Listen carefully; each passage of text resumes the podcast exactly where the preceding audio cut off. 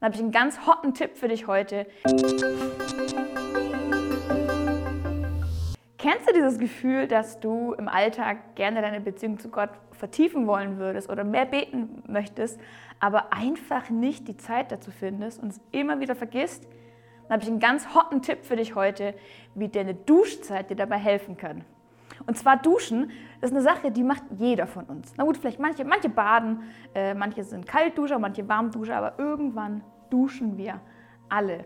Und letztens, als ich beim letzten Mal duschen äh, unter diesem schönen, warmen Regen stand, äh, kam mir der Gedanke, wow, das ist ja eigentlich genauso, wie wenn Gott mich reinigt hier. So, wenn Gott die ganzen Sünden, die ganzen negativen Dinge, meine ganzen Lasten in meinem Leben abwäscht. Und ich dachte auch, wow, diese Dusche ist mega angenehm gerade.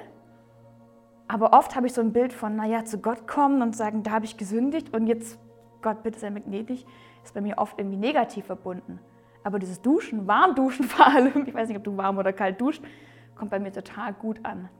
Und dann dachte ich mir, wie cool wäre das, wenn jedes Mal, wenn ich dusche, ich diese Zeit nutze, um mit Gott darüber ins Gespräch zu kommen, wo ich mich gerade schmutzig fühle und wo Gott mich reinigen darf.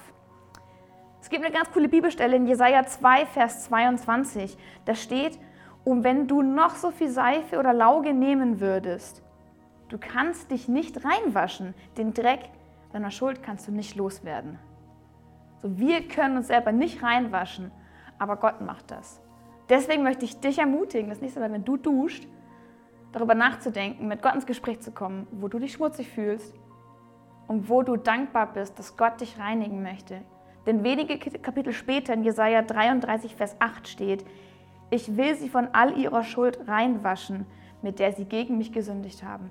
Gott kann dich reinwaschen und ich glaube, es ist ein super angenehmer Prozess und es ist eine Gelegenheit, wo du regelmäßig hingehen kannst und Gebet in deinen Alltag einbauen kannst und gar nicht mehr Zeit dafür freimachen musst, als du bis jetzt eh schon brauchst.